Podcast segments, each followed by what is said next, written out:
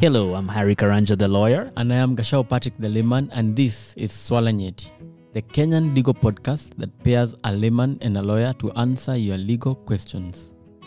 Welcome to Swala Nyeti. Hi, Geshao. Hi, Wakili. Where have you been, Wakili Bana? What do you mean, where have I been? I've not seen you in a long time. I, I, I got a job here in the studio, I clean the studio, Yeah. and I don't see you coming around. Well, I, I can say the same thing. that you don't see me when Yeah, you come exactly. around. eh? no, that does not work. Uh, Now, Wakili, I, I want to give you a hack, mhm, A life hack. a Nairobi hack. Okay. Have you ever had an incident where you ran out of fuel?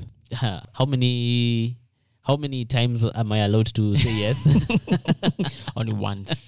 uh-huh. So apparently in Nairobi, at its law, maybe in Kenya, that you cannot buy fuel with a plastic container. Yes, yes. So the hack nowadays is that you can hire a metallic container.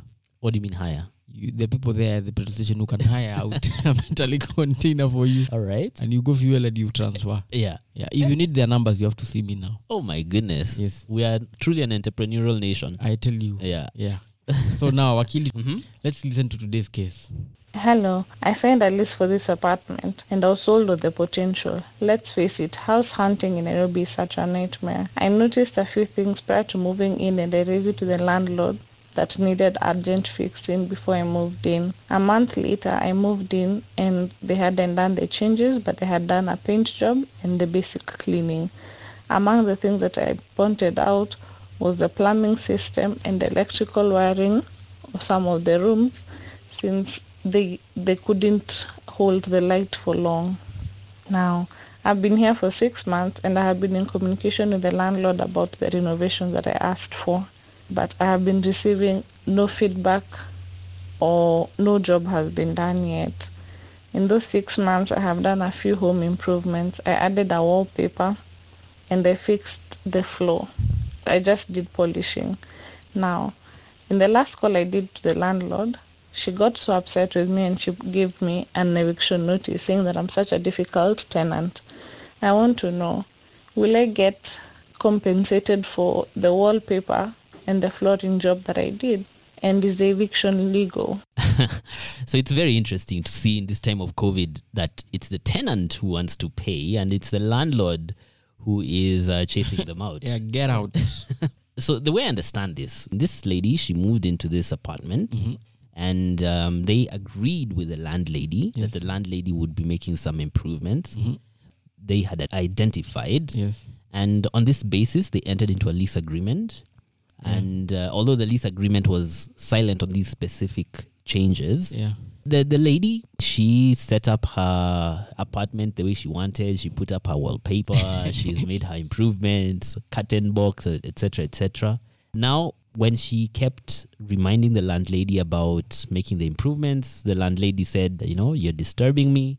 This is too much. It's not what I signed up for. So, Yeah. can you leave?" Please, with your wallpaper, just get out. Yeah. So let's begin from the basis of the relationship. This is a landlord tenant relationship. Okay, correct. And the thing about landlord tenant relationship is that they are usually governed by a lease agreement. But in addition to that lease agreement, you have what we call implied covenants. And they don't have to be written down. They don't have to be written down. Okay. Okay. So the basic one, the basic implied one, which doesn't have to be written down, is once you let an apartment, Yes. you should have quiet enjoyment of the apartment. I mean, your landlord should not be coming at midnight To Okay. see, to see if I'm living in peace. to, s- to see if you're still here, you know? Hi, I came to say hi. exactly. So you should have some exclusive possession and, you know, quiet enjoyment. So Yeah. those are the kind of things. They don't have to Okay. be written down, Okay. but they're implied. Now, Okay. in this case, the, the lease agreement did cover quite a bit, but it appears that they left out these small Yeah. changes, The improvements. these improvements Yeah. that um, this lady wanted. Wakili, how do you know Mm-hmm. if the improvements are reasonable? Eh, Okay, let me put it that way. If, Yeah. if, if you get into our house Yes. and I tell you it's a two bedroom house, Yes. with each bedroom has its own wardrobe hmm and each wardrobe has a door, Mhm. say, and we walk in and one wardrobe has no door. Yeah. we agree you, this door is going to be fixed. Yeah. Yeah. Fair enough. Yeah. But what if you want a chandelier in my house? So, so usually what happens, and I think that was the basis of this lease as well, is that if you're going to make any additions or alterations as a tenant, then you should seek the landla- the landlady's approval. That is point one. Like Yes. the, the the wallpaper maybe. Yes. And the reverse now. So these are things which will affect the habitability of the place. Okay. Yeah. So will a chandelier affect whether the place is habitable or not? No, you know maybe somebody has downsized from from Karen leafy suburbs into my apartments. He's saying I cannot stay in an apartment where Yeah. I don't have this. Then I say, okay, I will do it. So the best thing is to make sure that at the very beginning, if those are the things that you want in your part, then make sure they're part of the lease agreement Okay. because the lease agreement is what will govern your relationship. But the implied ones might put me in trouble now As who? as the landlord. Of course, Landlady of maybe. course, uh, the, the implied conditions must be met. And as I said, one of the implied conditions is that the place must be kept habitable. Okay. Okay, so if there's a leaking um, Yeah, tap, yeah. you can't leave the pla- the leaking tap running and ex- tell the person no. That's Or block drainage, you know. yes, yes. So those things which make the place habitable or not, which will change. Um, it's a case by case basis that you evaluate them. So in this case, we're implying, yes, or rather, the assumption Mm-hmm. is that this lady is asking for things yes, that make her place habitable. Nothing out of the ordinary. Maybe blocked drainage, leaking taps. That's what we're assuming she wants. so that's that's the argument you would need to make Okay. for her to show that the landlord was breaching Ah, the, The lease the, the agreement. lease agreement. Uh, now, the challenge, of course, is if she can't make that argument, Yes. okay, then you look at, at the end of the day, it's the landlord who determines, the landlord has that freedom to choose who is going to Stay. reside.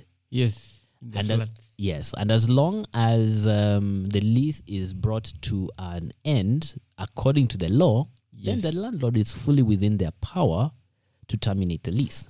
Okay. So then the question would be: Was this lease terminated according to the law? Yes. Get get, get out. So Just get out. according to you, what what, what, what should uh, what are the minimum requirements? You pay the full month rent and then you leave. anyway, no. Eh, eh, so- I don't know. so yeah, so I mean, when it comes to terminating a lease, okay, you have to look at the terms of the contract. Yes. um, the lease agreement. So the lease agreement will usually give a notice period, Yeah. and in this case, it appears that notice period was not adequately given. Uh Uh-huh. huh. So on that basis, the notice would be a mistake. And now the fact that you know at the end of the notice period, this lady was. The only way to say it is that she was bundled out. she was because you know she, she eh, Like an auction. I mean, it was almost an auction, yeah, Yeah. Because you know, you, you hear her trying to just move so quickly, Yeah. and the notice period uh, legally had not expired. It it becomes a situation whereby she can um, claim for unlawful eviction. Okay. Essentially, although nobody carried her things, she was being evicted. Yeah. Yeah, Okay. And Wakili, this thing for deposits, by the way, is Hmm? it a legal requirement? When I when I when I sign a lease Yes. agreement for rentals, yes, they saying you have to pay a monthly deposit. Mm-hmm. What do they call it? Like the money stays with the a landlord. security deposit. yes, that's the word. it's contractual. It's contractual. It's contractual. So as long as you agree, remember, a contract is what the two of you agree. Okay. Okay, so if you agree that I should leave a security deposit, then that becomes What if I a move in legally before I enforceable sign? term, which happens quite a bit. Yeah. Then I say, ah, man, I'm not signing this. Yet I'm already in your apartment, Wakili. So this this is a big, big, big uh, gap for landlords Okay. because it happens so often that um, a tenancy relationship begins before the lease is signed. Yeah. so And- is this another part of implied that you will sign? so what happens in such a situation? Then this tenancy becomes, uh, if it's a residential property, Yes. let me state if it's a commercial property, Mhm. then it becomes what is called a controlled tenancy. Okay, a controlled tenancy is a tenancy which has not been ad- reduced into writing Okay. because you've started the tenancy. Already. Yes, but the tenancy agreement has not been reduced into signed. writing. Okay. And in such a situation, then things become very difficult for the landlord because the landlord has to abide by so many things, including not giving a termination notice less than two months. Oh, I think we did this sometime. Yeah, yeah. So that's, remember. that's that would be if it's a commercial Okay. property, but if it's a residential property, and um, it becomes a month, a mo- uh, it's called a periodic lease. Yes, Eh? I remember Okay. periodically. So it's what we do. We assume that's the loan now. We assume that's our contract. You pay me every month. Yes. We assume that's Yes, and what now would be usually to the tenant's advantage is that the terms of the contract are just those implied yeah, between the covenants. two. Yeah, so, for example, if the landlord had a term that uh, in the lease which you did not sign that you can't keep pets, but you, did, you have not signed. you have not signed and your pet is not causing any damage, you know, you might as well keep it. Okay, So, so these are some of the challenges that landlords get into Okay, when they okay. don't take time. I see. Now our lady here Mhm. can can she want to go back to my apartments? She said since the the lease was illegal, Yes, the eviction. yes. I'm coming back. So, What is her remedy? I'm coming to live in your house. no, no, no. once, once, once you've been evicted, I'm sorry, you can't go back. Yeah. No, I but- was unlawfully But I- evicted. well, I'm coming so that you evict me. eh, How do you say lawfully now? Anyway. once you're out, you're out. But you can always sue for compensation Okay. if the eviction was unlawful. And there are conditions that they look at to determine whether the eviction was unlawful, including whether it was a dignified eviction. Yeah. I mean, all your neighbors are there seeing you being bundled out. Yeah, they're throwing things through the balcony. So, so you have to look at this, but there's a process. The, the biggest one, of course, is usually the notice yeah. for eviction, which is it does need to be served. Yeah. So, in the failure of serving this notice, you know, that's one of the first um, instances. Although, like I said, this in her situation, it's not technically an eviction. She was given a termination notice. She's the one who moved out on her own, Okay. but she moved out under a lot of, um, Duress. yeah, you can call it duress. Yeah. Now, the, the thing that she's asking specifically, you know, she seems to have invested quite a bit in this wallpaper, and and you know, she she was not able to remove the wallpaper. Okay, Yeah. you know, she's been told by the landlord that they have to use a security deposit to paint over the wallpaper Yeah. To repair. to repair. She had planned to stay there for several years. This lady is planning in another person's house. apartment. So whether or not she can get compensated, we'll go back to how was the notice issued, and I believe she has an argument Yeah. that the notice was um, was not lawful Yeah. because it did not give her sufficient time. Yeah. Um, but she can probably, you know, make this argument only to the extent that she did not breach the lease agreement terms. Herself. Yes, for example, that that for any uh, improvements she would Hmm. need to seek the Permission of the landlady. exactly. So this is where she has to check and see The law, man. so the, the final thing which which i found was quite interesting was where should she bring her claim if she decides to bring her claim Oh, Yeah. So Wakili, you know you have been teaching me a lot of things here. Hmm. And I assume this wallpaper was if it's very close, it's still less than a million, maybe eight hundred thousand.